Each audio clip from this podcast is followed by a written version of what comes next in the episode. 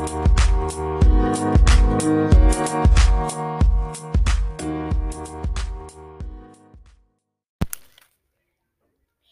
viewers. Today, we're starting episode 2 with Group A of Dutch UEFA Champions League of 2020 and 2021.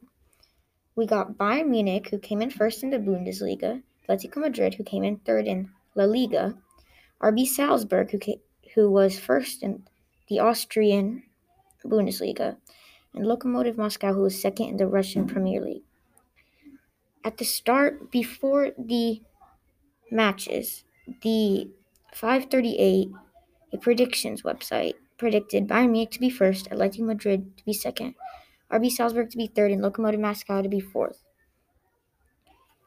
It was same on October 5th and in October 18th. Then on October 21st, Lokomotiv Moscow tied with RB Salzburg 2 2, and Bayern Munich beat Atletico Madrid 4 0 with predictions not changing after the matches. Update updates on the UEFA Champions League Group A are coming soon.